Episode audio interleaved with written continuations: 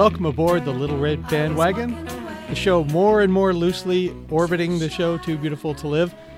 On Fridays, we often take you down TBTL memory lane, uh, including interviews with fans, sometimes clip shows of TBTL, clip shows of our own show, and very occasionally shows where we examine what's in your Amazon shopping carts. But this is a Monday, so we're here to bring you a straight recap of last week's TBTL shows.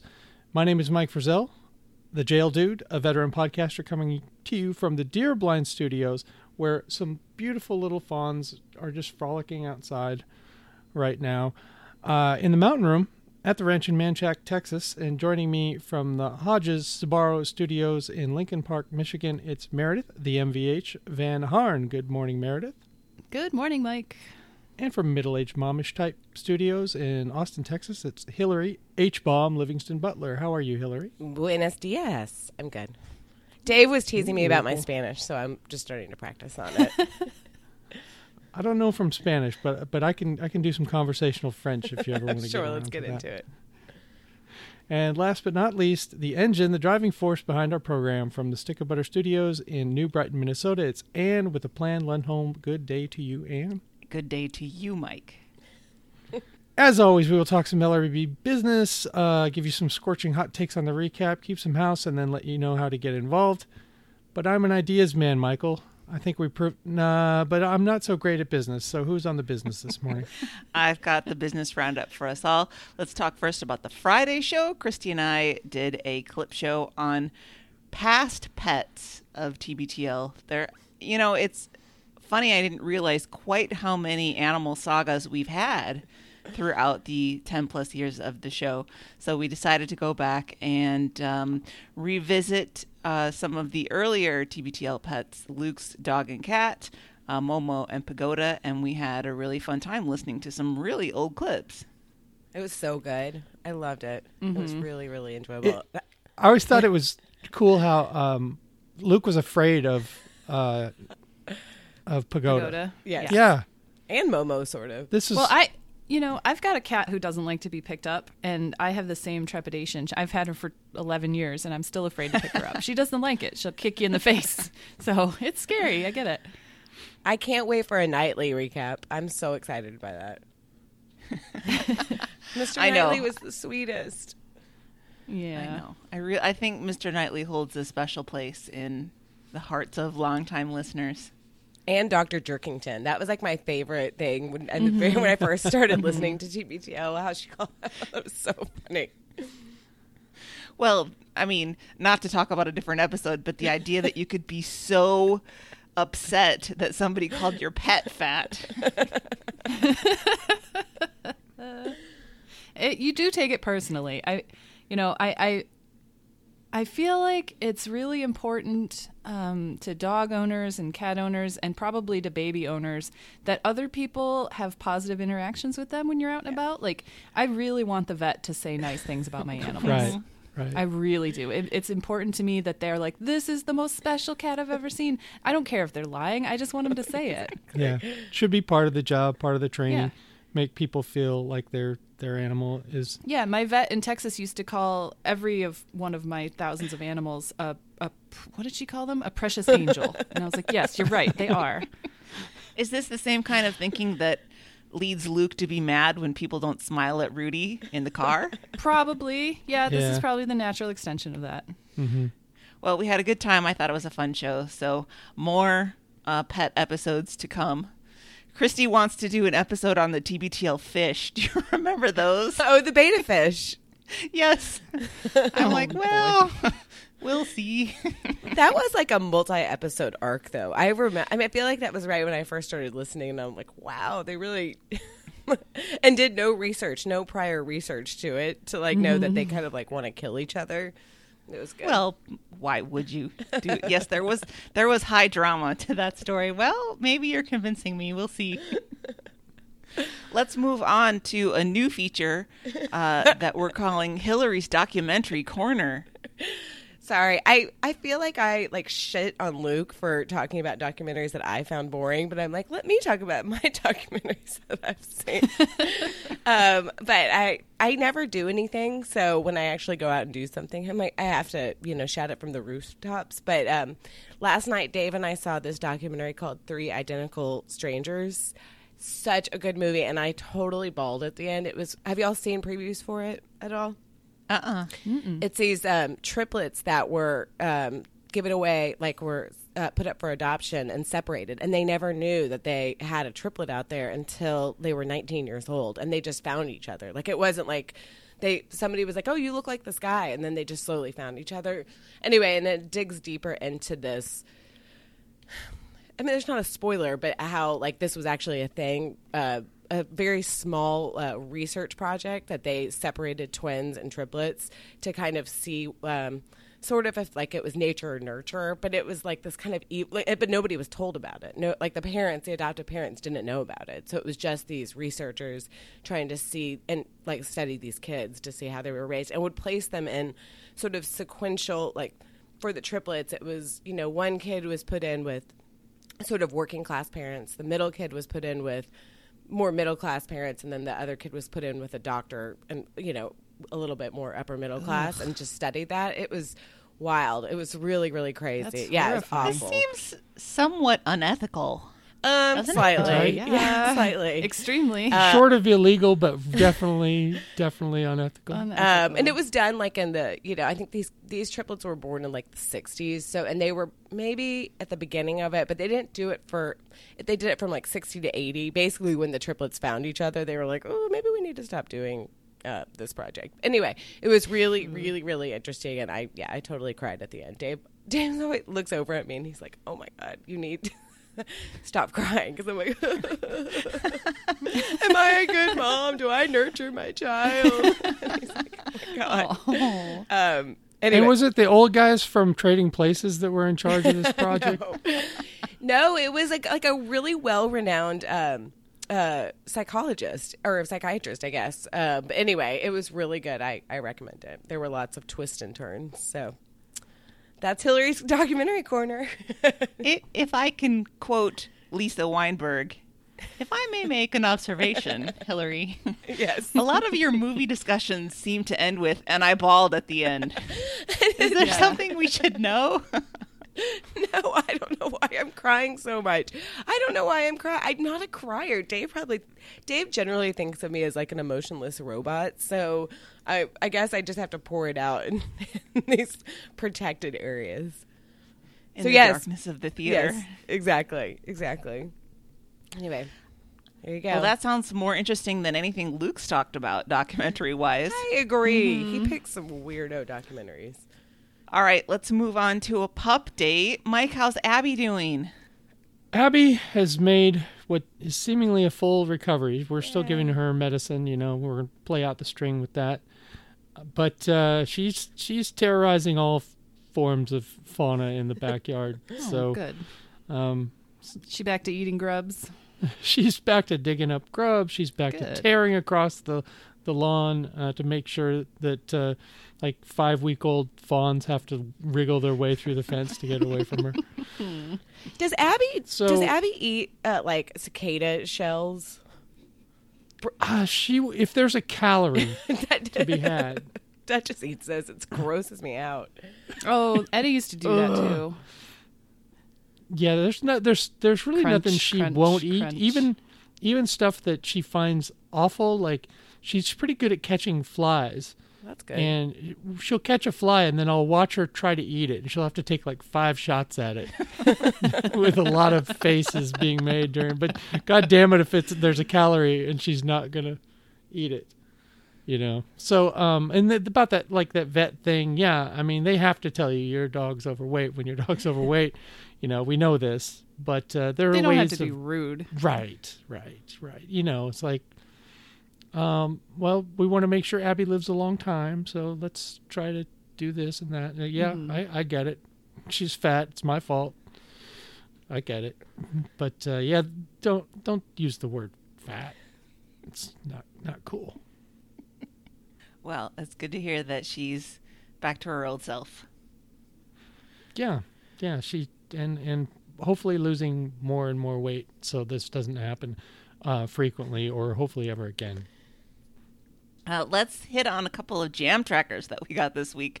We got some funny jam trackers. Um, since Jeremy added the field where you can give a description of why you're donating money to us, um, this first Why the heck would you donate money? That's, that's kind of. sorry, what's wrong with you? you know, what's your affliction? Explain yourself. do we need to make you an appointment with someone? Um, yeah.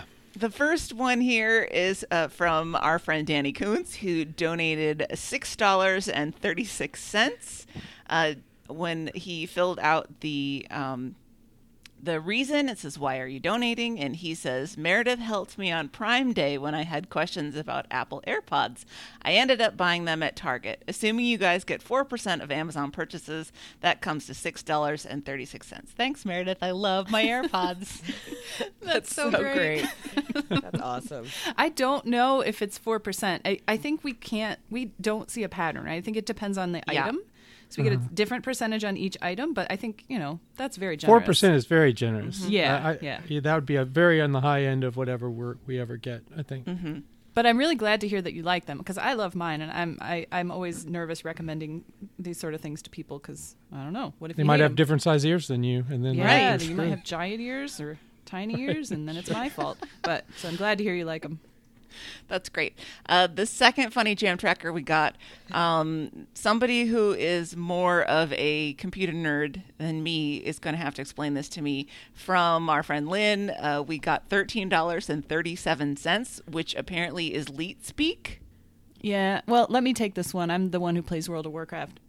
Uh, that spells out uh, L E E T in uh, numbers, right? Elite, elite. One three three seven. Uh-huh. Wow. Do you get it? No, No. I mean I do, get but it? I don't You get know it? the meaning behind it. It just means that he's the best. Well, we knew that or that already. we're the best. Yeah, he's calling us elite. That's great. It's a compliment. Thanks, Lynn. And uh, in the why are you donating field, it says Space Camp is greater than Space Jam is greater than Space Force. Agreed. Hmm. I don't know though. If I go to Space Camp, that might give me a leg up in my application to Space Force. Stop bragging about having legs, Jesus. really, all I want is to be uh, higher in the command structure of Space Force than Jeremy because I need to order him around. Not taking orders yeah, from him. don't let him wear that uh, uniform, please. Well, I'll try and get on that committee, but no promises. And the last thing on the list is throw your phone moments. We have got a few of those for this week, but nothing in the general category. So we'll tackle those as they come. Okay, well, why don't I start us out with our week in review? Um, we've got Monday, twenty six ninety nine, The Legend of Curly's Boat. Uh, the boys are back. They're uh, rested up, and Luke is ready to ignore his growing backlog of emails. he talks about his emails as if he's actually going to read them and respond to them, which, why would he start now? Right. It's not going to happen. I wonder why people continue to send him emails. And I don't mean tens because I recognize the f- futile hope that he'll pay attention. But don't you think like the live wire people have got it figured Oh, out by now? You'd think. Yeah, I don't know. Just call him. Just call him. Call him on his light phone. Do you think he has a monthly bill for that? Do you think he just pays it? I hope so. I hope he's just going to pay it for all of eternity and never use the phone again. You know he doesn't pay attention to his annuities. No, no, of course not. No. Oh God. Um, he immediately brings up Andrew's uh, tongue surgery ordeal, and he couches this with um, saying that he hopes that Andrew doesn't violate any HIPAA laws by talking about it. And I know he was kind of joking, but it really irritated me because, well, I think Phyllis said it best in our chat. I wrote it down. She said, "Hopefully, he knows you can't violate your own HIPAA because you're you." It's the whole point of the, the HIPAA point of- Your information is yours to do with what you wish. No one You else dummy. can reveal. Yeah, you can't violate your own uh, HIPAA protections. Hey guys, I'm really sick. I have cancer. Oh, you're in trouble. Oh, I'm calling the cops. Should, shouldn't have said that. Um, they say robo tongue like 400 times, and it really started to make me uncomfortable by the end of this episode. Just all the tongue talk and the robotongue Yeah, that's talk. not a mental Just- picture I need. I don't like it. Um, Luke sold his boat. That is great news to me. Um, as a human with a brain, I'm really glad that he's rid of that thing. Um, it sounds like he sold it kind of to Kevin O'Brien to or Liberty Mutual, but then he kind of sold it to somebody else. Is that legal?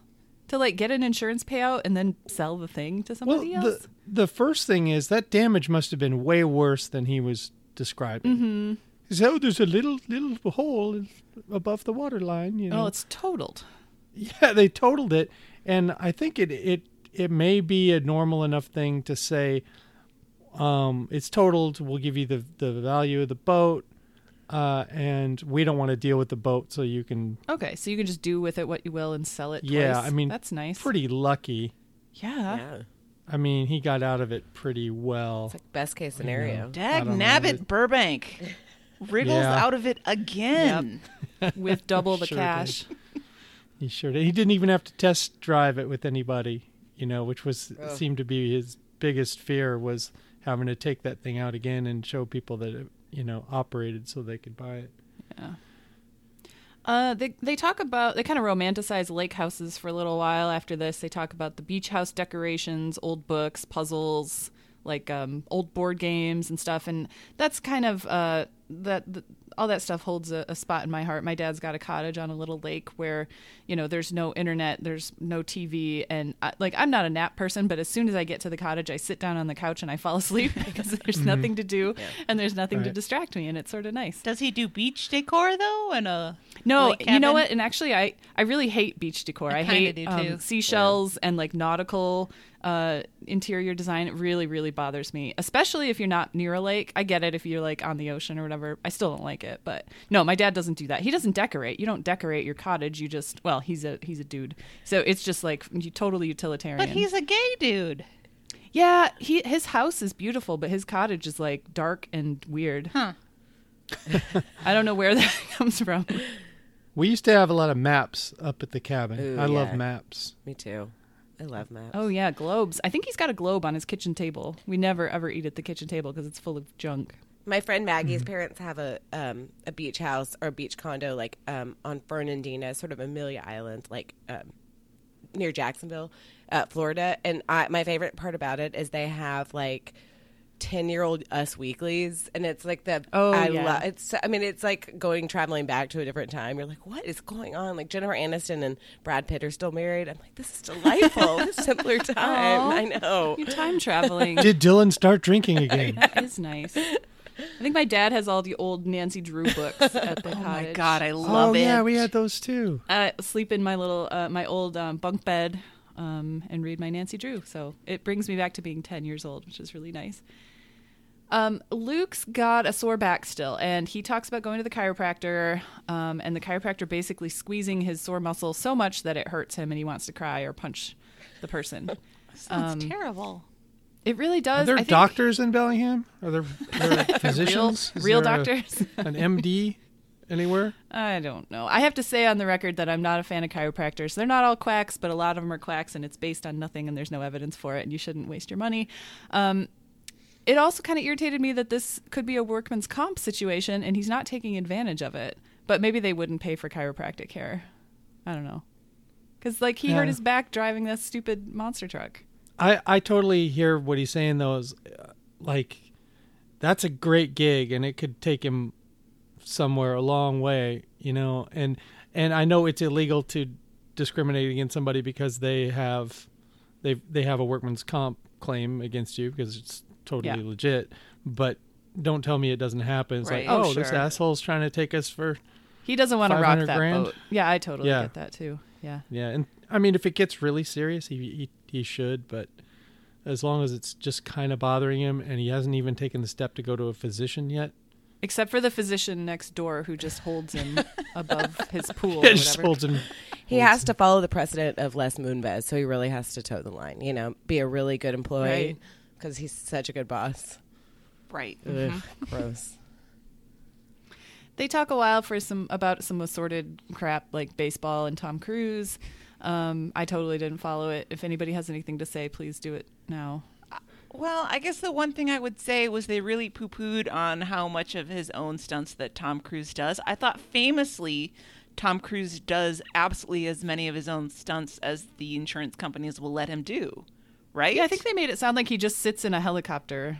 Right. But I think it is a lot more than that. Like he'll jump up to buildings and things. and he does all that free climbing and the really dangerous stuff. I mean, he's famous in Hollywood for being the guy who does his own stunts. Mm-hmm. And they're like, oh, yeah, he just, you know, does a couple of things and then the stunt guys take over. I don't think that's how it works. No. Yeah, Luke, you can't even drive a monster truck for five minutes. Tom Cruise is jumping out of airplanes. I think I think Luke was the one who is actually impressed. It was Genevieve and, and Andrew that Oh, were sure. shitting on Sure. Tom Cruise. I will say his face is starting to look weird. Don't you oh think? yeah. Yes. Like his, his face is starting to look strangely smooth, slightly plastic. his hair is the hair of a much younger man. so I'm not sure quite what's. It's starting to look a little uncanny valley. He hasn't gone all the way to look like his own wax museum uh, rendering like uh, John Travolta has. If you saw John Travolta and he was Oh, and he was standing still, you'd be like, "Am I in a fucking wax museum?" Yeah. Oh, he's moving. Oh, He's only 56. He's not that old. I know Like- it's not bad. It's just like he's like one click off of what mm-hmm. What he looks should be. normal.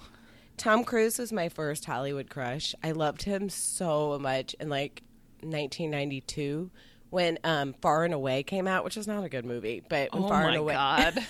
when Far and Away came out, I remember I made my parents go drive to the theater and pre-order tickets like for opening day.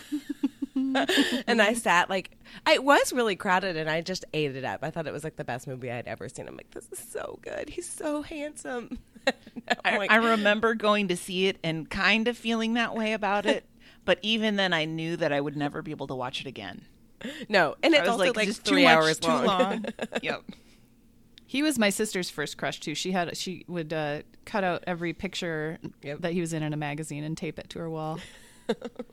so weird. Yeah, it is. Um, Luke talks about seeing Mission Impossible in IMAX, and he doesn't have much to say about the movie, but he did say that he cr- almost cried or cried at the trailer for Bumblebee. God, Hillary, you guys should go to the movie together. I know. Yeah. Luke and I would be weeping in the corner. Um, Andrew talks about uh, what he's been watching, including Eighth Grade and Sorry to Bother You, which he recommends and sort of recommends respectively. He said Sorry to Bother You was weird. I haven't seen either of them. Have you guys? I want to see eighth grade, but I, I feel like it's going to be too much. Like there's a, I've seen the trailer and there's a part where she's in her bathing suit walking through the Yeah. pool party and all these like, like hot little, I mean, they're in eighth grade, but they're, you know, those cute little bodies. And then she has like the A awkward eighth body. grade. Yes. And Yeah. I'm like, oh, I feel it. And, and she's like in a Speedo and everybody else is in a bikini. And I'm like, Yeah. it doesn't seem like a good idea for me to go on my own on a weekday to see eighth grade. to watch a movie about a 14 year old girl? Why not? Yeah, fourteen-year-old girls in bathing suits. no, mm, No. I Wait for need to Emily. get somebody to go with me, and not Cullen. Not Cullen. No, no. Yeah. you and Dave could go together. Oh yeah, yeah, that's even better. Yeah, two older fo- older fellas just It's good. with sitting with one seat between Always, us, one empty seat between us. The dude move. That's what we dudes do. Oh boy. Um, I think the big news of today is that they announced Song of the Summer. Doo doo doo. Um, it's going to be helmed by David from the Basement, and this brings us to three throw your phones, which is three quarters of the throw your phones for this week. Yep. So I guess I'll just go through them here. um, the first one's from listener Ellen, and she says, "Me during the special announcement. God damn it, because I hate Song of the Summer. Oh, picnic." Of course, it's September, but they don't know when yet. God damn it. and then DFTV is running Song of the Summer. That could be good. I like DFTV. What a freaking roller coaster. By the way, all the other podcasts that are doing their Song of the Summer coverage seem to be coming to the conclusion that there is nothing good coming through. I guess that remains to be seen. I, you know, le- well, I won't spoil anything about Friday, but um, I thought there were a few decent ones. Um, listener Katie says Halloween decorations are literally on the shelves in stores, and TBTL announces it's Song of the Summertime. That's so good. Absolutely. That's a, an amazing observation. Yeah, we've all been sort of talking about this and wondering, like, are they just going to pretend it doesn't exist this summer? Like, it's kind of the summer's almost over. I know. I So- actually was thinking they can't possibly do it at this point. It's going to be Song of Yeah. the Fall. But it's been mercifully swift. Yes. I mean, I'm really thankful for that. Um, finally, though, listener Mackenzie says, "So we know there will be some kind of get together in September. Can we know when? Some of us have lives and careers and things that require planning.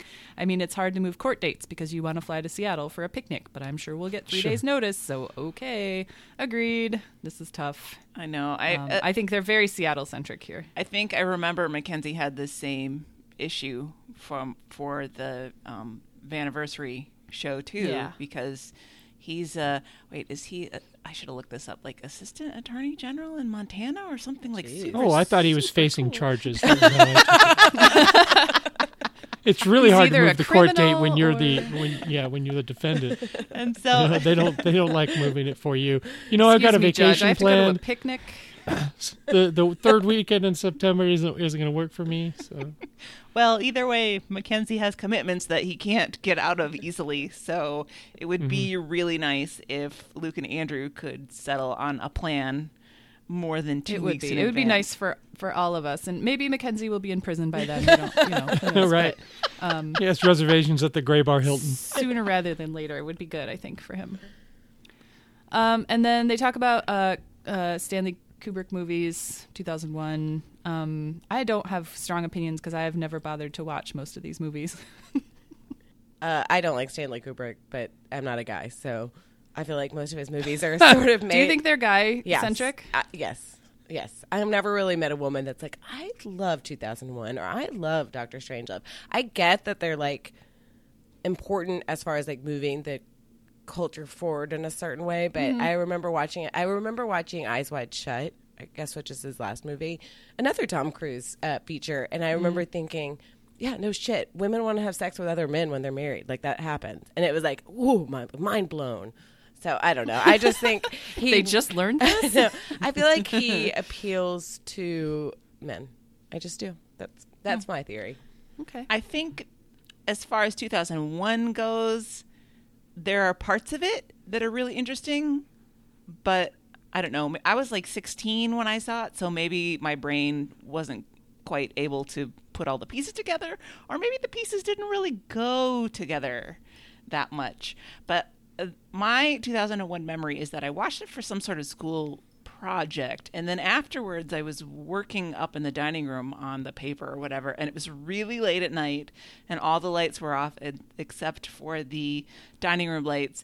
And uh, unbeknownst to me my mother snuck up outside the door to the dining room and then she went Hal? Hal? Hal? and I was like ah don't do that. Well, I like 2001. I liked it when I saw it when I was young, and then I saw it again like 15 years later and liked it in lots of different ways. And I also think The Shining is the most terrifying movie anyone's ever made. Okay, so you just proved Hillary's Yeah. point that these movies yeah, are for dads. I'm the guy, so I have to like some Yeah. some of his Michael movies. Livingston loves 2001. It's his absolute favorite. Kathleen Livingston fucking hates it. So they they fight about those a lot. So I mean, I would never fight with anyone about it. I can see why it's not for people. I mean, It- it's not for everyone. So it, it's not a movie that I look at and and say, I can't believe everybody doesn't love Yeah, this. yeah, You know, it's like it's it's for me. I like it, and I like rewatching it, okay, It's you're allowed to relaxing. like it. and I terrifying suppose. at the same time. Uh, finally, on Monday, we do get an email from an insurance uh, person. I forget if it was a an, an adjuster or a, a, a rep or something, saying that it actually is pretty dangerous to grill on a roof. It deck, is? especially if you're under an overhang. Gosh, if only they had used their brains to figure that out. It's not that crazy complicated. So, I'm glad that Andrew is kind of more safety minded. right I don't think this is whole- going to stop Genevieve though I don't think so either. She seems pretty uh, resolute. Yep. Um, before we move on, uh, can I just make a, an updated correction? Mackenzie is, in fact, the Attorney General of Wyoming. So he is not going to prison anytime soon, hopefully. That doesn't might ma- be. that- wow. yeah, exactly. That doesn't mean he's not They facing any charges. Yeah. They're not perfect. Mackenzie, I'm on your side here. The other three are willing to think the worst of you, but I don't. I'll be a character witness. All right. Are we moving on to Tuesday, 2700, which is wild. I can't believe that we're so close to 3000. Uh, The natural habitat of the blue billed cuck. No, no, Andrew, no. that was a really bad one. Um, 27 is my lucky number because my birthday's on the 27th. So I'm excited to have that day. Wait, Um, my birthday's on the 27th too. Oh my God. Mine's the 28th. I just missed the party. Sorry, you're not invited, Meredith. All right. um, I just want to like have this. I want this like above Luke and Andrew's work areas. You can't hear yard work. You almost can never hear yard work. Stop talking about No. it. Nobody can hear it. Or the planes that are flying no, over there. you really can't. You really Nope. can't hear it. Occasionally, I've heard somebody working on Luke's house when they were like tearing up floors and stuff, but that's about it. And it's remember not that annoying. It's not. uh, No. it- it, they need to stop mentioning it because nobody can hear it. Uh, your your microphones are not like, uh, you know, capturing the orbits. So relax.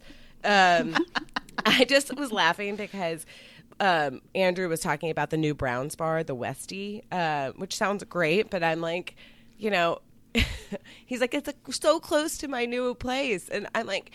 Andrew, I mean, we all know where you're gonna live, you where you live, but do you want to geolocate anymore? Like, I mean, it's yes, uh, yeah, I get it. It's a you know 0.5 minute walk, my minute walk from your uh, new apartment. So it just makes me laugh it, that he's basically revealed everything about where he lives, but we're gonna just pretend that we don't know. Um, then we move on to, I guess, like the biggest controversy sort of of the day or maybe the week is the. I don't even remember how they started talking about this. I honestly don't. But then they started talking about the red mill, red pill matrix uh, versus sort of Reddit deal, and it was like people. Do y'all remember why they started talking about this? I don't. I just remember they started arguing about it, and I thought it was such an odd kind of way to end up. I think he this. just said like something a red pill like in passing. Like, did you take the red pill?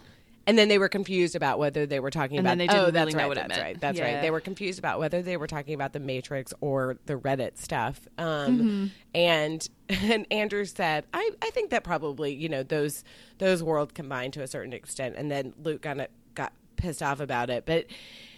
I, I get what Andrew was saying, but he just wasn't explaining himself well. He was basically saying like Gamergate guys who probably tend to like the Matrix, you know, also buy into this like red pill, you know, men's rights activist kind of stuff. But he wasn't explaining himself well. And Luke was just getting kind of hot and bothered and was interrupting him so much that it like nobody could kind of get their side out. Um, right. Uh, And I think Luke was getting offended because his sister likes it, and he felt like Andrew was attacking fans of The Matrix, which I don't think that's what he was going for at all. No. And Luke was, Luke's point was, my sister's not like that. You know, I, and I, I think it's fine to like The Matrix. Like, The Matrix didn't start this. They co opted the idea of a red pill, blue pill, and turned it into a really disgusting thing. But that was not the point of The Matrix. Yeah, not at all. No. I like The Matrix. The first one was good. I thought it was a fun movie. I, I enjoyed it. But yeah, and I'm not a men's right act, men's rights activist. So You're not. I mean, I find any movie starring Keanu other than Bill and Ted to be deeply problematic for me. oh, the lake house. Good lord. There were enough other other good actors in that movie Yes. that I think they made up for Keanu's presence, but I, I generally agree. My favorite part of it, I dated this guy for a little bit, and he used to always go, "Whoa," just like Keanu in that movie. That was like the oh, depth. unironically? no, no, no. It was ironically, but uh, I think it was to make me laugh. But, um, but yeah, Keanu's not the, the best thespian in the world. So I don't know. They kind of went back and forth on that weirdly, but then they moved on to um, talking about Olive's arm, and it, I don't know why it made me laugh that he kept referring it to her as her arm, like she has opposable thumbs or something. Human arms on the little cute little cat. Um, but yeah, her arm is a little bit infected. She probably got into a fight because you know she's left to fend for herself outside all day and all night. Um, I just had this little. Do you think it was U- Uli or Ula or what's the name? Oh of yeah, the evil Oh, cat. Yes, um, yeah, yeah. Yikes! Down the street, Ula. I think it is Ula. I mean, I, I the I saw the picture he posted and I was like, ooh, but I guess it, you know, in the end ended up okay. But I just had this at the same time that Luke was going through this. I was having a similar thing with my child Bridget. She showed me her finger and she was like, "Mommy, my finger hurts."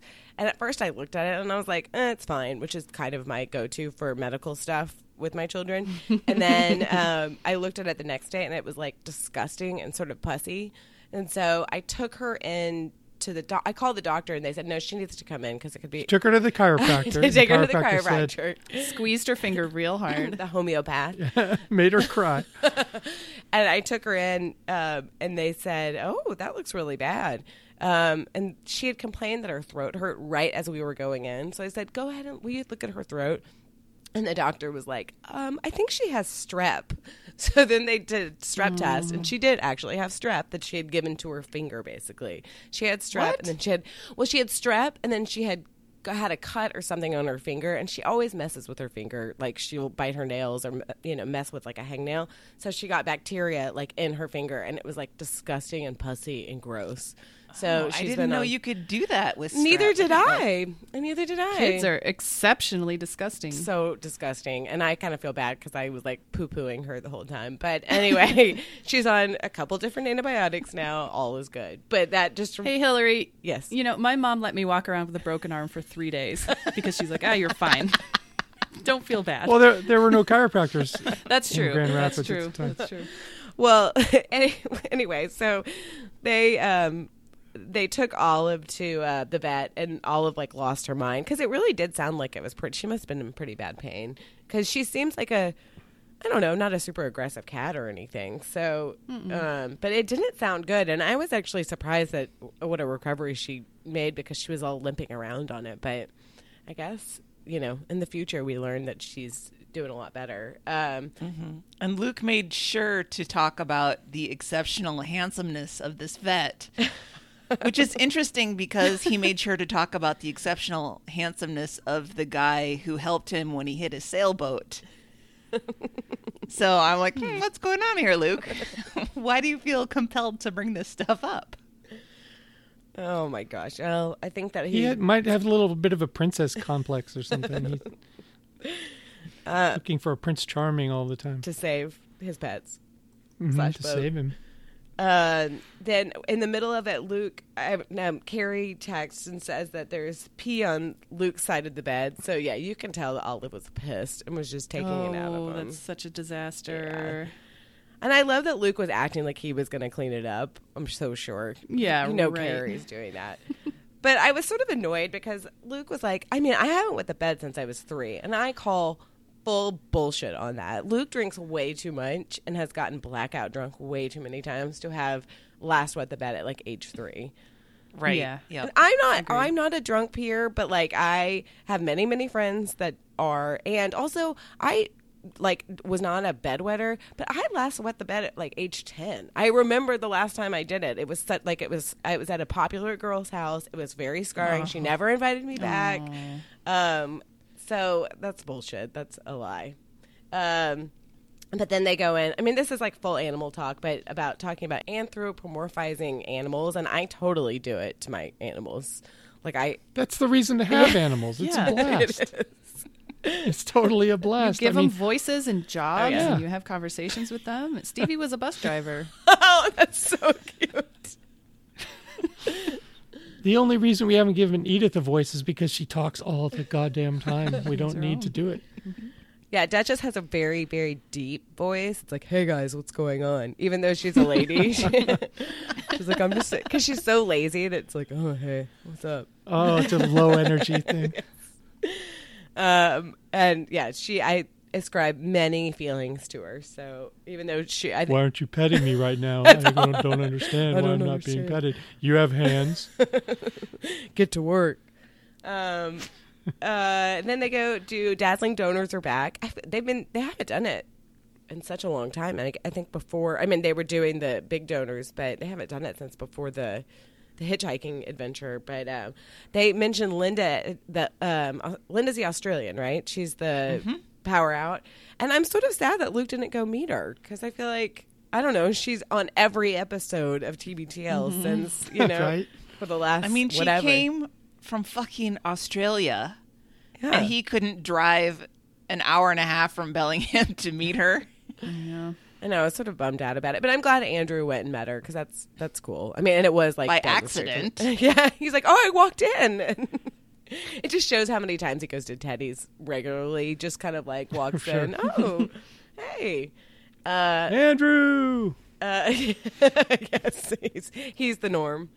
Um, Yeah, he's the norm of Teddy's. I, I, I whatever. I, they go in about how someone told Camaro Kev not to listen to the boat show, and then Luke had to, you know, protect his honor. Like he really did do some stuff, but um, I don't know. I mean, it was a funny show. Th- These guys need to get over themselves. Um, I'm really sad that that the that stack of dimes is lost because yeah, I, I subscribe to that podcast, and, I, and as soon as they start talking about, it, I'm like, oh man, I got to go listen to Camaro Kev's version of the story. Ha- They're like, no, they lost it it. has to be drastically different. I mean, there has to be so many little. I want to hear what the you know the peanut gallery was thinking throughout all of this. right? Um, and then I think they talk about Andrew's new podcast, which I, I don't know. I mean, I might listen, but it's weird because Andrew like enjoys a clean house, but like doesn't really. I don't. It's not like he has these secret methods or anything of cleaning stuff. Like sometimes I want to hear how you know how you get wine out of a couch or whatever, but it just is like let's talk about how every time I clean the bathroom, I you know do this, this, this, this. I'm like, okay, that's I don't know, it's fine, but I'm not. Yeah, I'm not looking to learn how how to how to make it take four hours to clean the bathroom. I know how to clean a bathroom. Anyway, so you know, I guess watch this space for that. We'll see. And that is Tuesday. All right, Wednesday, 2701. Are you navaling navels naval me? I am Um, not. They they start by playing um, some Jarvis Landry from Hard Knocks, who's the breakout star. I think after one episode, I'm declaring Jarvis Landry the breakout star of of uh, Hard Knocks, and he gave a speech to his fellow wide receivers on on that show um, that was more swearing than not. I mean, I've never heard something so beeped that you couldn't quite understand what the point was because it was just you were listening for the occasional word and and you just hear a word and then four beeps and then a word and then six beeps. So that was remarkable. I think they showed it on the sh- on hard knocks because it was so strange not because it made a whole lot of sense. And uh, he's very charismatic. Anyway i know uh, none of y'all are are watching hard knocks so. I don't have HBO. I like Hard Knocks, but I don't have HBO. Yeah it's uh i i'm in and out on it i mean i some seasons i watch it some i don't uh andrew finds some boxes in his garage and writes a note i have no idea what this note means i wasn't feeling well on wednesday on thursday when i took He's my He's mad that somebody put an unbroken down box in his recycling. oh oh oh Yes. oh. i i see i read garage and not garbage yeah yeah yeah yeah yeah that's that's really rude to it is. put unbroken down Mm-hmm.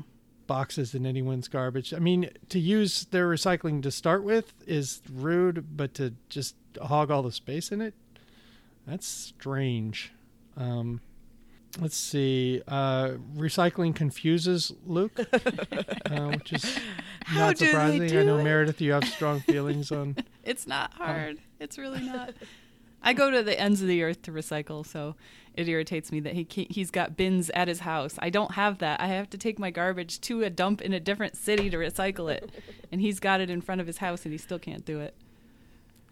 Yeah, I was going to ask you about that, uh, Meredith. Uh, How lo- how long a trip is it? I mean, you're really Oh. committed. It's like a twenty minute drive. Really?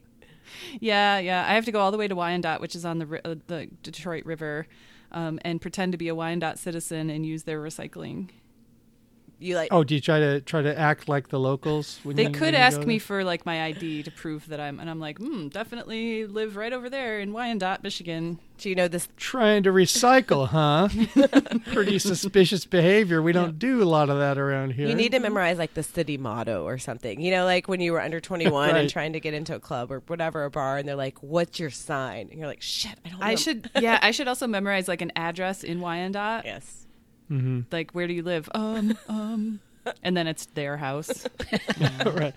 That's the morgue. You don't live there. no one lives there. All right. Uh, Luke is mad about the, the bin replacement. I guess uh, he he thinks someone stole his his recycling. By the way, this is something Luke would do. So he's just mad Yeah, because he would steal someone's bin because it costs ten dollars. Sure. Don't they have numbers on them though? Doesn't the city track these bins in some way? I don't know. I mean, in Dallas, they were assigned to me. Like I, you know, I called them and they gave me one, and it was attached to my house via. yeah, yeah. There's some sort of number yeah. on there or something. I, I think anyway. But I mean, the city can't follow up on all that bullshit. I mean, they they don't have the. They can barely be bothered to pick up the recycling. They're not going to do a Bellingham audit. PD investigates. uh, chunk chunk. Sorry. What was what was mine? Like gung gung or something. I don't know. Luke is Luke is uh, mad because he's he has to rush out at seven thirty. I think to because he hears the trucks coming or something, and he's mad that they come that early. They come earlier than that a lot of times around here. Like Emily's the only person up early enough in the morning to put out the garbage in the morning in a totally relaxed fashion. Um, if you haven't done it the night before, uh, you don't get mad when they arrive to pick up your trash. Yeah, they've come to pick up uh, my trash at like six in the morning before. Always the night before. Always the night Yeah. before. You Yeah. have to put it No. I don't. I don't. I can't put my trash out the night before. That's my garbage anxiety. Because I'm afraid that it will get like blown across the street in the middle of the night and Oh. that there oh. will be garbage everywhere and my can will be cracked and it'll get snowed on. I'll have to dig it out of 10 inches of snow or something. So I always put it out because we don't have to have ours out until 7 and I leave it like 10 after 7. So and they don't they come to me like 9:30 or something, so it's fine. Well, there's some garbage anxiety that's not actually garbage anxiety. Right, yeah. I- Uh, let's see what else we have here. Um, Luke, Rich, and Linda. Uh, they hate some house boosting neighbors, but need to talk them into moving a tree. Um, not really understanding this note too much. How do you move the tree? I mean, I know you can move a tree, but do they I mean? don't know. There, it was something about blocking a view or something. And it's like- it doesn't even block the view. It's going to block the view when it gets big Yeah, enough. when it gets so maybe enough, it's smart to move it while it's a smaller it tree. now. But I sort of feel like this is kind of borrowing trouble at this point. Yeah. Yeah, and I don't think that's a reasonable request. It's my tree. Blocking your view, I mean, ha- your view is not my problem. Right.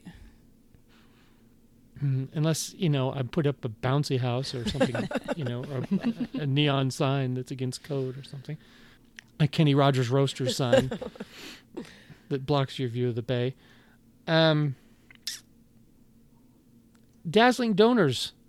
There are five now a day. So um, the uh, it appears as though the um, the fundraising went well Yeah. because there was three or four before, and now there are five a day. Who are these people?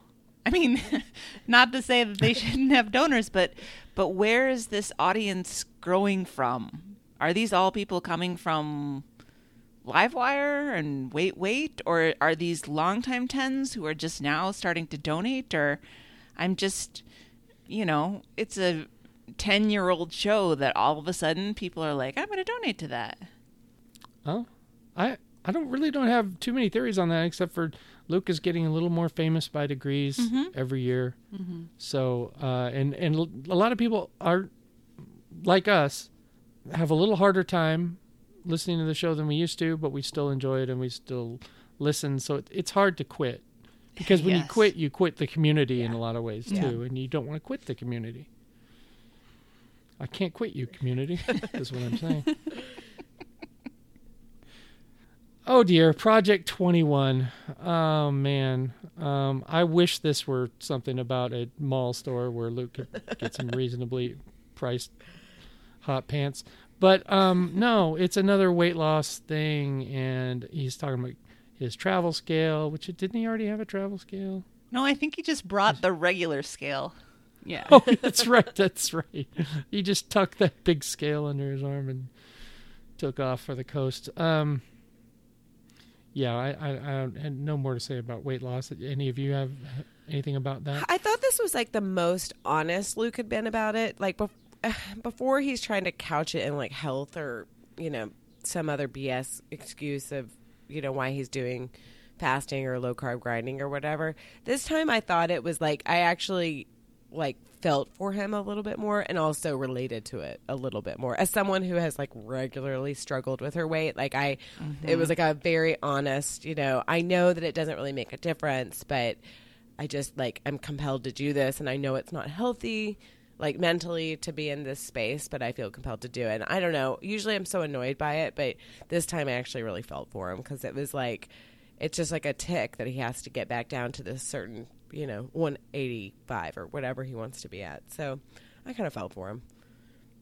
Yeah, and there's the rational part of your brain, as you say, Hillary, that knows that it's not going to make that much difference whether you weigh yourself on the scale every day or not. But you get so desperate Yeah. that you cling to anything and you get your little routines and you can't you can't do it. I remember being in college and feeling like it would be getting to like 10 in the evening and I hadn't worked out and I like honestly thought if I missed one day I would wake up the next morning and be Jabba the Hutt. Yeah, It's like yeah. that's what my brain felt even though I knew that was bullshit. Yeah. And I think that's kind of the space that Luke lives into.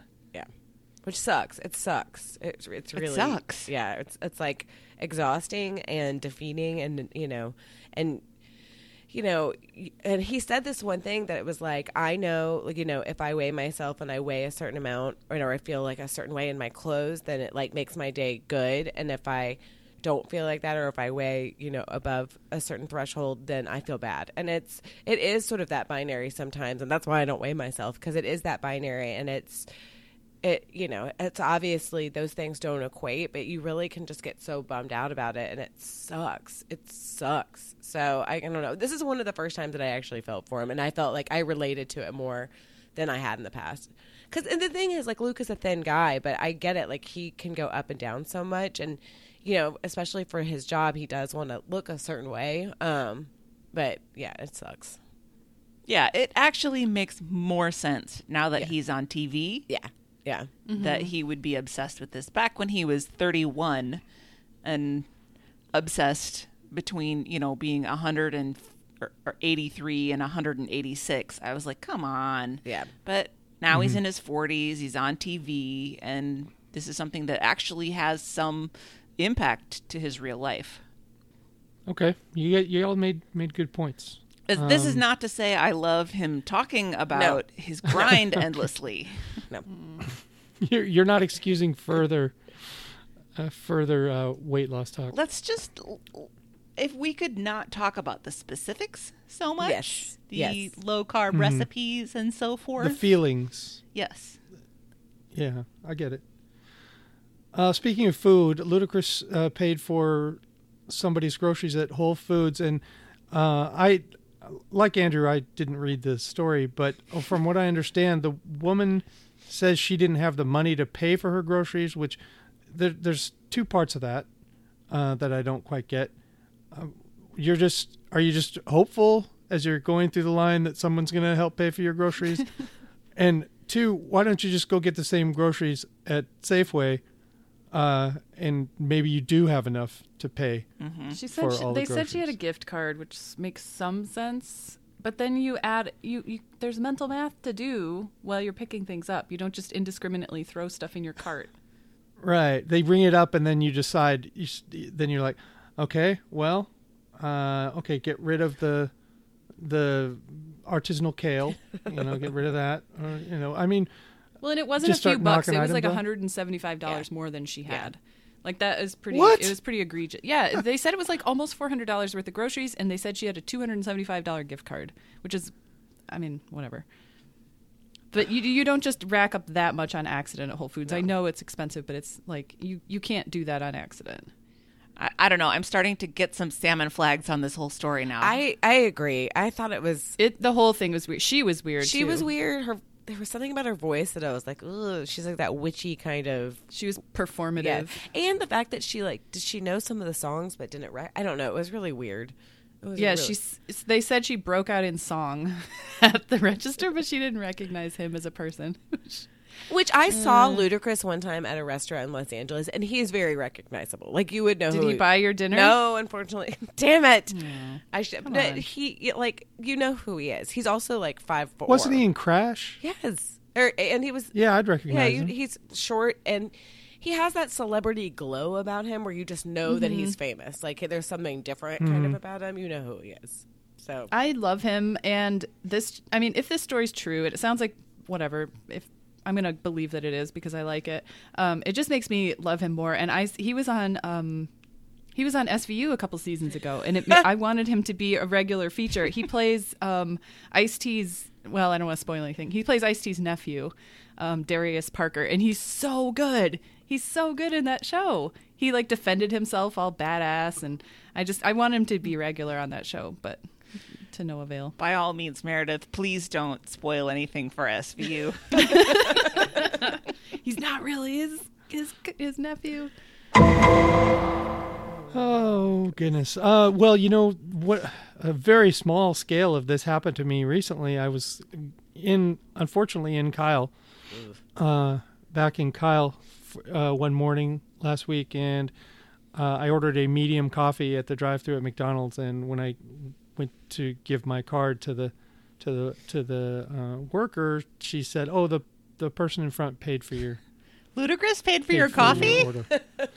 yeah, In Kyle, and I know Texas. the wow. what you're supposed to do is say, well, I'm going to be, I'm going to keep this thing rolling. I'm going to pay for the person behind me. But I was like, I had a dollar fifty order, medium coffee. Person behind me could be buying for their whole construction crew, and I could be screwed here. This could be a thirty-seven dollar uh, deal. So I, I, I just waved and said, you know, Mao, thank you to the to the person in front of me, and then just moved on with my. You broke the chain? What? I didn't even know if it was a chain. Hopefully, it was just. That I was per- in that, too at. Starbucks a couple weeks ago, and I didn't break the chain, and I'm ashamed of myself. So, Mike, you did the right thing.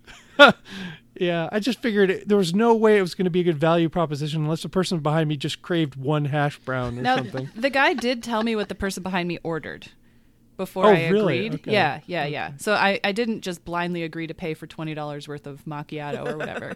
He's like, they ordered a blah blah blah, and it was this much, and it was about the same amount as what I had ordered, and I was like, fine.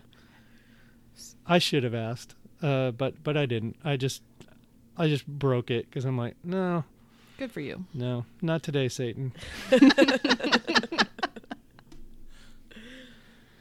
All right. Uh, Andrew wonders uh, about whether Genevieve would be considered as his common law wife. Why hasn't he thought about this Uh, before? yeah. yeah, I think 21 years or whatever. Or ha- ha- Doesn't it differ by location? I don't think every place has that, do they? No, Uh, I'm totally differ. ignorant of this. I don't know. Me too, but it's different by state, and it's important. It's Mm-hmm. very important. If things don't work out, which I'm Mackenzie, sure get at us if you're not in prison. yeah, yeah. Uh, Washington state bags. law does not allow for common law marriage. oh. okay. Mm-hmm. See, but now I wonder what's going to happen. I mean, maybe they have a will or something that says this, but what's going to happen? What if one of them gets sick or whatever and, you know, is in the hospital? You can set up so like my dad before gay marriage was legal in Michigan, my dad and his partner Milt set up a trust.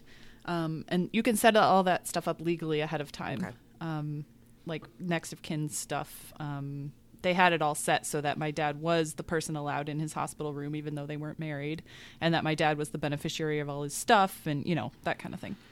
Well, on the surface, uh, I have, I just I don't want to say I have a, a problem with using the term girlfriend when you're in a like you said like a 20 year relationship whatever partner seems seems more substantial mm-hmm. because when you say girlfriend it, it just it could be could be someone that you've gone out with twice or someone that you've gone out with for six months but once you get past a few years it sounds more i don't juvenile is not the right word but it, it, It does there's a lack like of gravity teenagers. in it Yeah. Yeah. There's no gravity to it, and it, it doesn't match the gravity of the relationship. Right. But maybe that's my problem, the way I. Well, in other the countries use partner kind of Mm-hmm. interchangeably. Like they use it because I think in maybe in the states it's got more of like a like a gay couple connotation to it. word. Mhm. in sometimes- business too. It's either oh, gay right. or business. Yeah. Yeah, yeah. But like I, you know, I listen to a couple Canadian podcasts and they'll refer to their boyfriends or girlfriends, straight or gay, as partners, just all the Mm-hmm. time. Um, and I, I, I agree, Mike. I think that sounds a little more weighty than girlfriend boyfriend. It throws me every time he says my girlfriend. I'm like, oh, you got a girl? Oh, Genevieve. you mean Genevieve? Ooh, you got a girlfriend? Ooh, what does Genevieve think about that. Shouldn't be talking about. Well, she doesn't listen. Yeah, so- true. No. Maybe we just need a little bit more time now that gay marriage has been legalized. There's no need to refer to partner for gay people. You can just say husband or wife or whatever. say husband so or wife. we can sort of grow into that as a more general term. Hmm. I'm hopeful. Uh, so the the song they play to go out, I think, uh, must be Ludacris. Uh, Get out the way, it bitch. because that's the only re- reason this n- note would make sense. Um, and uh, we we uh, Emily sings that a lot. Um, To Abby. at at uh, no Ginger is always in the way because Ginger follows her around, always right behind her, right in front of her, doesn't know how to get out of the way. I sing Um, it in traffic a lot. Do you? Yeah. I think I think a lot of us use it for sanity. And that is Wednesday. All right, uh, Thursday, 2702, Fancy Dancy in the Tea Garden. I don't remember how they got this, but it kind of, I think it Donovan. was a Donovan. oh, song. Yeah. of course. I like the way that you like- guys are just like Donovan. It's Donovan. well, it, Luke finally made the point that I think many of us have thought is like you were a he was a very affected uh, high school and college kid. Like he he wanted to like cool stuff and and uh, be dismissive of of broy things like the Matrix and.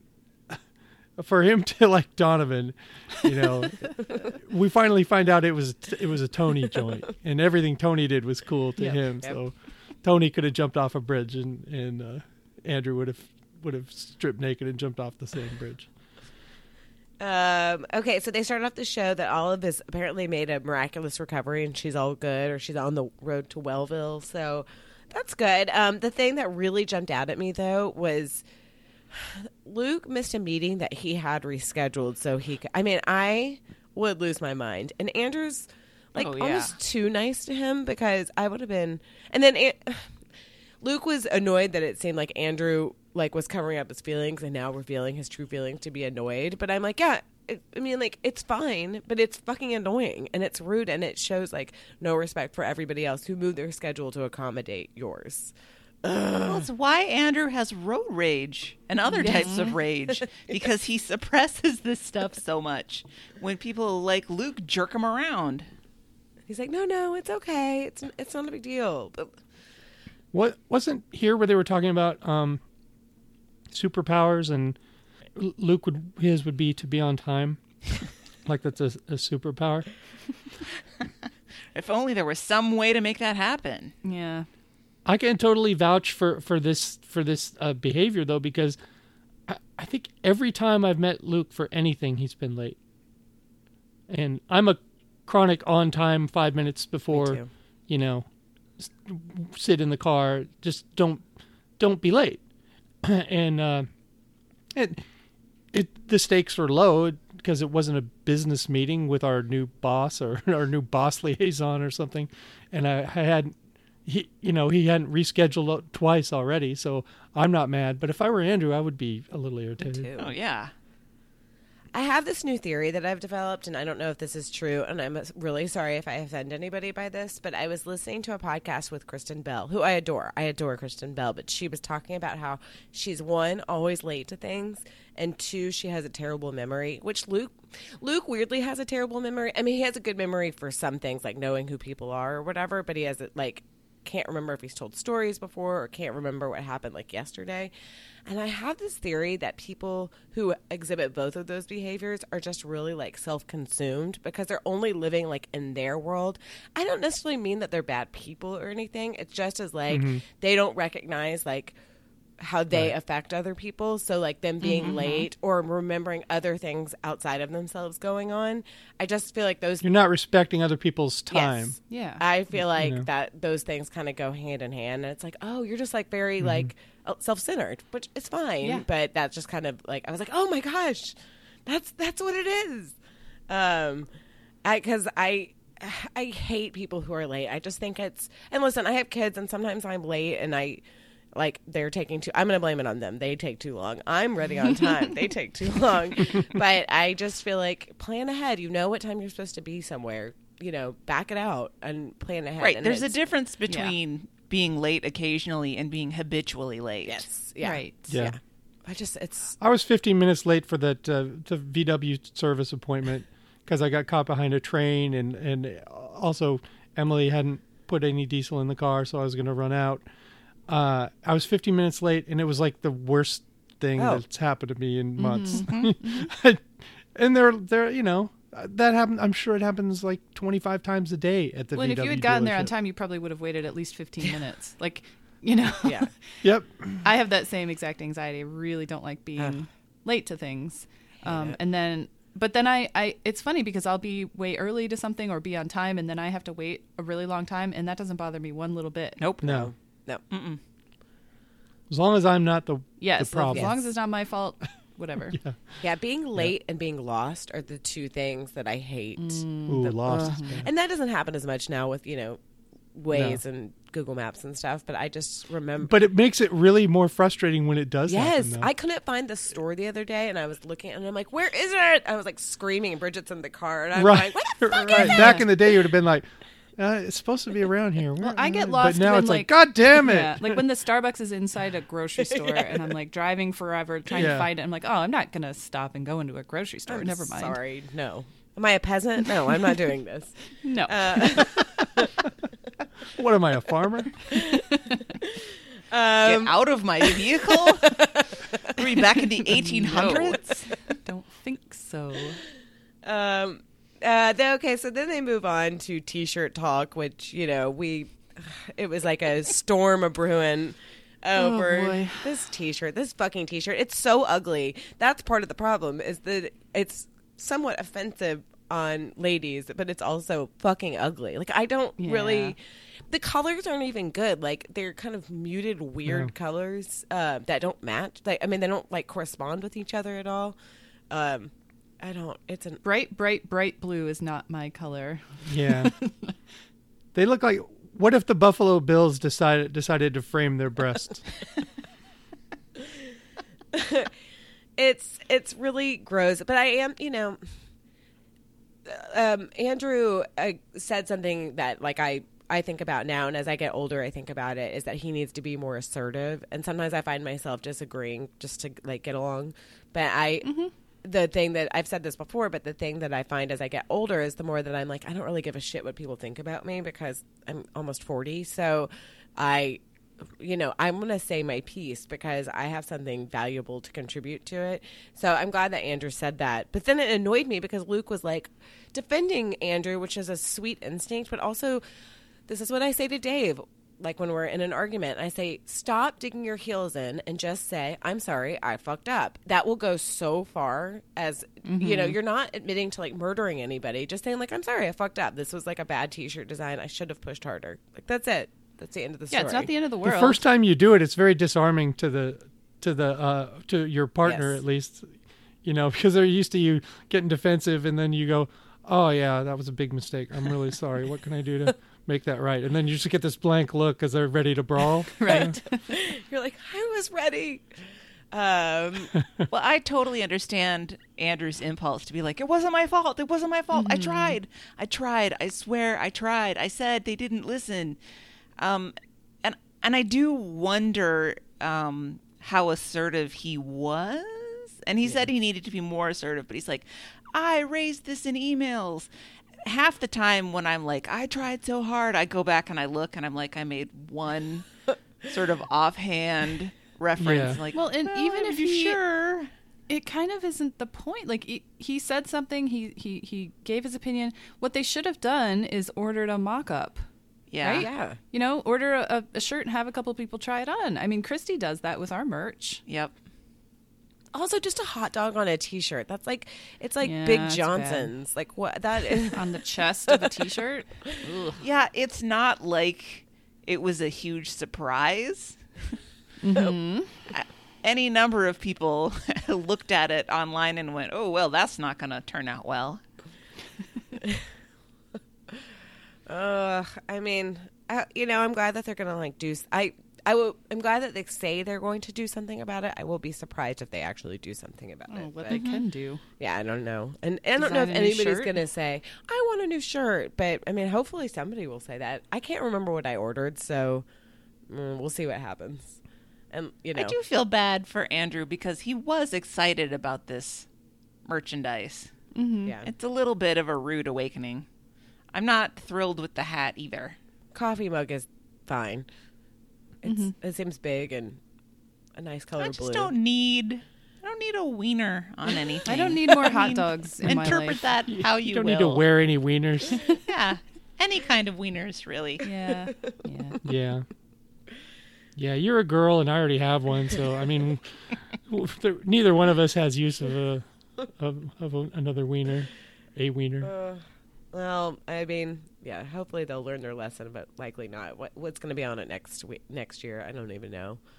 Um, they talk about the story that was Reporters Without Borders talked about how I guess the Alexas just default to um, a public radio station. I, I don't know. Fine by me.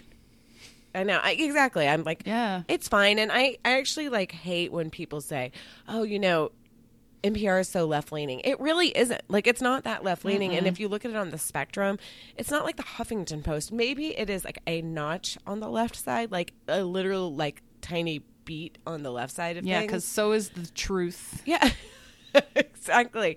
So I I don't know. I'm like, Preach. it's a it's a news outlet. They interview people, you know, all the time that I don't agree with, and they do fair. Yeah, they do. They do fair, and sometimes I'm like, why are you interviewing this person? They're bullshit. But they interview a wide spectrum of people. I think that they, you know. Really cover both sides to a degree that I don't even like it sometimes. So I don't know. What are they going to play? Fox News? What's the equivalent? There's uh, Alex Jones. Like there's no equivalent to it. I don't think so. I don't know. I thought it was sort of a silly article, but um, but I we do have an Alexa. I put, I wrote Alexis. We do have an Alexa or a, a robot timer, whatever. And honestly, all we use it for, we use it for two things. Sometimes a timer for my kitchen. Also, the kids like to ask Alexa t- to tell a joke, and like that's it. That's it. That's like the extent. And I guess she plays music sometimes, but it's always like Bridget's, you know, like play Kidz Bop or like play mm-hmm. Pitbull. Like that's basically the extent. I have a Google Home thing in my kitchen that wasn't my choice, and I don't like it. I use it to play music sometimes because it is a speaker, but I go onto the app on my phone to pick the music and play it because talking to it is a nightmare. is. It's terrible It's at, at knowing what I want it to do. So I just find it in Google Play and then play it on the, the speaker. Oh, I thought Andrew made an excellent point about this, where it feels like him that it's a solution in search of a problem. And Yes. and that's how I feel. I don't Yeah. have one. I don't need one. I can turn the lights on by myself and as you, You say, can. Meredith, if I, if I want to listen to something, it's not like it's a real hardship to pick up my phone and do it. Yeah.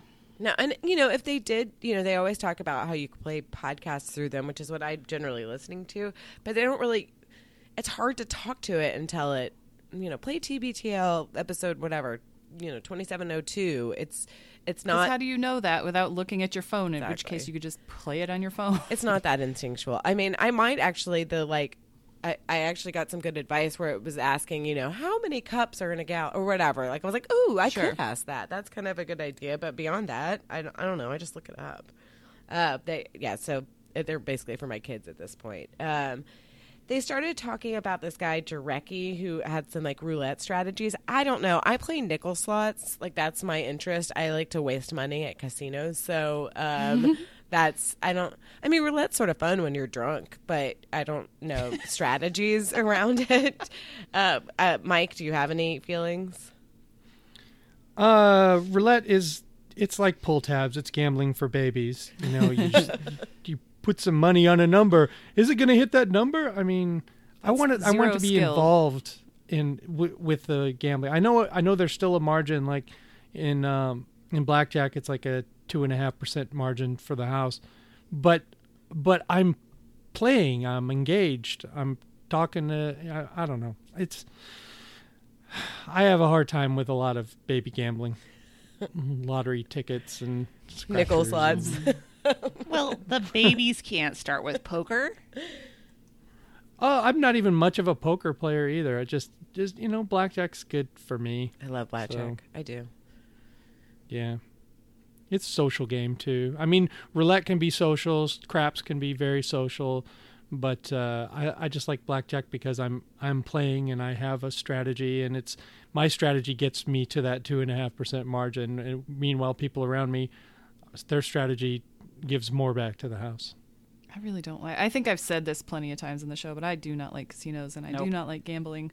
The first time I went to a casino was, and this is maybe a uniquely Michigan, well, maybe a uniquely border to Canada state experience because I think Bobby's done this. Is when you turn 19, you go to Canada and you have your legal drink. Um, or many drinks, as the case may be. And so I did that when I was 19. And and Windsor's a strange town, and the only place that we could find that was open um, was uh, the casino. So we went to the casino, and I hadn't planned out what I was going to order ahead of time. And the first drink that came into my head was a Long Island iced tea. Oh God. That's what I ordered. it was disgusting. And I think I played, I was like, huh, I wonder if I like gambling. And I played probably some nickel slots or something. And I was like, nope, sure don't, because I just lost $20 in nickels. Yeah. Bye. Right. And that was the end of my gambling career. Well, uh, nickel slots and penny slots, they're it's very deceptive because you think, oh, well, I'm gambling a nickel. No. No, if you do the max bet, you're you're betting ten, twenty dollars because you're betting on all sorts of lines and so many nickels on so many lines. So that that's how they get you by calling it a, a nickel. Mm-hmm. Listen though, like Slot. in, It's, oh, in my how soul, much could I lose? in my A lot. soul, I'm like a seventy-five year old lady. Like I want to like Mm-hmm. sit there with like a cigarette and like a white Russian and be playing nickel slots, and I would be so happy. It's just like playing Candy Yeah. Mm-hmm. Crush, basically, except that I'm wasting money. Um, like I intellectually know it's not great, but I nonetheless enjoy it. But I am sort of cheap too, so I start getting panicky. I'm like, "Oh, I'm wasting so much money. This is why I need to be rich. I just need to be able to do that all the time. Um, um, then they go on to a big old Blur's Days, you know, marathon, and I just was like, oh my god, it's still going. It's still going. It went on for like ten minutes, just Blur's Day after Blur's Day, which I'm glad they got it in. I guess because they promised it, but it was did not make for you know scintillating podcasting. Um, and then Luke talked about how he's obsessed with Mac Miller. I don't really know. I mean, all I know is that he was dating Ariana Grande because apparently I'm like on top of all the Ariana Grande news. But um, I I knew that about him. The song was fine, but I It was fine. it's fine. But then Andrew mentioned that they use it on after these messages. And the way that Luke was like, "Oh yeah," I was thinking, "Do you think that Luke listens to after these messages?" No. Of course he doesn't. Not a doesn't. chance. No he said something like, "I never heard it. I mean, except on the after these on yours, messages." I'm like, don't out. I mean, there's no way. There's no way. Um, but yeah, that was my that was my final thought on Thursday. So on to Friday. All right, Friday number 2703, the Andrew of everything. I went on a real roller coaster with this episode. I don't typically enjoy uh, recapping Fridays because I find that they're usually kind of long and rambly, and it's really hard to take notes on that. Um, and then I was like, oh shit, song of the summer discussion.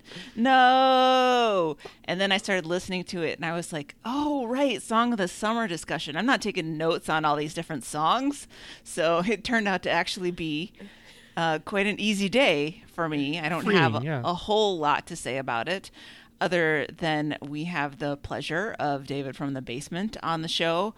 uh, at Walsh Walsh and Doormat with Luke and Andrew to talk about Song of the Summer. And this is exactly the right way to do this. Yes. We've said this before. We discussed it last year. They got to put David in charge of it, and he handled it perfectly. Yep. It was so much better than the bracket reveal last year because last year Andrew came with like 30 to 40 songs that he wanted to discuss with Luke and they went through them like one by one and then Luke was like, "Yeah, I really like this, but uh, here's another song that I like by this artist from five years ago." And I was like, "No!" so, g- get it. Having David come up with the bracket before we even start the discussion was just perfect. The right way to do it. He he has a much better handle on the Song of the Summer vibe, I think, Yep. than Luke and Andrew do, uh, and he seems to have a more chillaxed version of that, which is fine. I think is good. And he did his homework and picked a lot of different types of songs that he thought would really fit well into the competition. So well done, David. He keeps them quite focused. Luke did not get in hardly any tangents. Um, maybe it was because David had to get to work, so they were up against some Probably. time pressures. There was one time where he was like, "Okay, let's get this back on track," and Luke was like, "Whoa!" Like you know, I know he yeah. cracked the whip a couple of times. It was really good. It was really um, good. Also, I found that he minimized the personal cheerleading from Luke and Andrew because I complained about that last year. Is that I thought they were going really heavy on a couple of songs, and how can you expect that to not influence the people that are listening and voting? That's just people, right? So there were definitely a couple of favorites that they um, threw their hats in for, but it wasn't anything like last year. So that was that was great. And Well, I, hey, Yeah. about David, he can't be David from the basement anymore. So I have a new, um, a new one. He's DFTS, uh, DS David from the sparsely furnished one bedroom apartment. DFTSFOBA. Oh, that rolls right off the top. Just- Good. It Super does. easy. It does. all right, well, well, you run that by him and see see what he thinks. DFTS. What's the sound effect for that? Just some echoey, the sound of a Just milk an crate apartment hallway door, just opening and closing. Um, uh, I wrote down a couple of thoughts that I had on this. That uh, turns out that Jack Black is overly demonstrative with the guitar. Did you guys know this? oh, no. Wow, what an observation.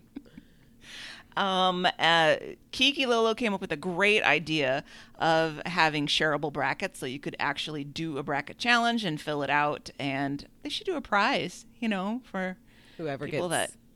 Yeah, I think that would be a good. I mean, that's too much work for Luke and Andrew to do, but Kiki could get A billion on dollars from Warren Buffett for the perfect Exactly. bracket. Exactly. I think that's a good addition to it. Um, and the last thing was we almost, almost got out of there with no discussions of whether or not something was too on the nose. Ugh, we had one reference. I think it was when they were talking about churches. Yeah, they said churches. something about the That was the being too on the nose, and I was like, so close. I might have 30 seconds ahead during uh, that conversation. I'm not. I'm not Yeah, recapping this day. I, I really don't care about how Luke and Andrew feel about certain bands. It's on the nose that they discuss stuff on the nose all the time, like that. They're Yeah. parenting themselves. That's very meta. um, and I I thought that there were um, some songs that weren't to my taste, but I also thought that there were some good songs on the list. I mean, you can definitely see a reflection of what David likes, but I am I thought it was much more coherent than anything that Luke and Andrew have come oh up yeah, with. So absolutely. I am hopeful for this year. That's all I got. Any other thoughts about Song of the Summer? Um, Well, uh, I'm glad it's going to be over with quickly. Uh, I'd like to get the date of the picnic because I already know when I'm going to be in Seattle, and it would be nice if it fell within that week. you but- should tell. You should tell them that Yeah. when you're going to be in, because it doesn't seem like they have nailed down a date or anything. So maybe that would Yeah, yeah. put some weight on it. I'll, I'm, I'll send an email this afternoon and see if see if they already have something in mind, and if not, maybe try to squeeze it in that week. I don't know. I liked some of the songs, and then a lot of them were new to me. I mean, I love Kacey Musgraves. Uh, High Horse isn't my favorite song on that album, but it's fun, and I feel um, the way. I mean, I know it's like on the nose, but I feel that way about a lot of people I work with. So it's a like. um, but um, I liked some of the songs. I went and got a massage on Friday night. Um, there's like a new foot massage place that opened near by me. So when I was like done getting my foot massage at 10 o'clock at night, which it's not weird. It's a normal place. It just, they stay mm-hmm. open late. Mm-hmm. Mm-hmm. Um, I was in a really good mood. so when I was listening to the songs, I was like, I love this song. This song's great. And now I think if I listen to it in the light of day, I might be like, it's fine. I mean, I do like that Tessa Violet song a lot. The Crush. yeah, that was a good song. It was, was weird, great. but it was good. I really Yeah. liked it. So we'll see. I was kind of digging the Inuit song. Yeah. Not that I would vote for it, but you know what? It, It was, was different. good. It was interesting. Yeah. Some good stuff going on in there. It's the best Inuit song I've heard this summer. Hands down. At least top three. I actually, I think that what betrays my age the most is I don't get Drake. Like I like Drake and Degrassi because that's like how I know him, you know, first and foremost. But his style is very droning to me, and I don't like it. Mm-hmm. Kind of makes me like. It- There's not a good beat to it. It just seems. I Yeah. don't- He's really hit or miss Yeah. for me. Um, some of them I really, really like. Most of them I don't. I like him as like a person. Like I think he's funny, and you know, he seems like a theater kid, so I enjoy him because he'll Yeah. perform and stuff. But I don't. Yeah, it's like it just seems like. So I really liked him on SNL. I think yes. he should just do that. Yes, He's he's a better singer than most rappers are. for sure. So I, I, like read that. an I read an interview with his voice coach, and it's like something he takes really seriously is honing his voice, and he wants to sing without auto tune, and he really, really, really wants to improve his singing. Which I don't know if he's accomplished it, but he is like he he's definitely better than than most. For I- sure. I think that's why I don't get into a lot of rap because I need melody and harmony and not mm-hmm. just in the hook. And so a lot of rap just doesn't appeal to me because of that. And so, I, I mean, I don't listen to Drake, but I, you know, I noted that when I was listening to it, I was like, yeah, he's he's a good singer. Yeah. All right, no music for your weekend, so Housekeeping's already here. Oh my God, they really need to get in here. Um, in housekeeping, um, uh, visit our website and check out our merchandise. The new, uh, not affiliated with any particular fast food burger restaurant shirt. strictly, strictly TB, TBTL related and nothing to do with anything that might get us sued. Super fun. Also, those middle aged momish 10 mugs are still going. So uh, check them out and see what you see. Maybe you know another 10 who would like one of those. The archive project continues. As we said on the clip show, the only reason we can do this clip show is because the work everybody's done. So thank you very much. And if you feel like you might want to take a crack at it, send Christy an email and she'll be happy to set you up. Uh, buy some things from Amazon. Any kitty litter uh, or potty training products would be great on Amazon. Anything else that, uh, especially big ticket items, but also all the small ticket items too. Anything that you can do to kick a few pennies our way at littleredbandwagon.com slash Amazon would be great. And on our sister podcast this week, Earbuds and Earworms, One Hit Blunders. Bands that you hate who have one song that you are ashamed that you love. So that should be a good show. Okay, y'all, get involved. Our website is littleredbandwagon.com. You can also use throwyourphone.com, which we all know and love. Um, join us on Facebook. It's it's not all t-shirt, hot dog t-shirts and whatnot. Uh, you know, semi pornographic hot dog t shirts do not appear on our Facebook page. Uh, the show Twitter is at LRB Podcast. You can email us at littleredbandwagon at gmail.com. Uh, our voicemail or text is 802 432 TBTL. That's 802 432 8285. And with that, Meredith, why don't you get us out of here? Until next time, this is the next party. We love you nightly. Nailed it.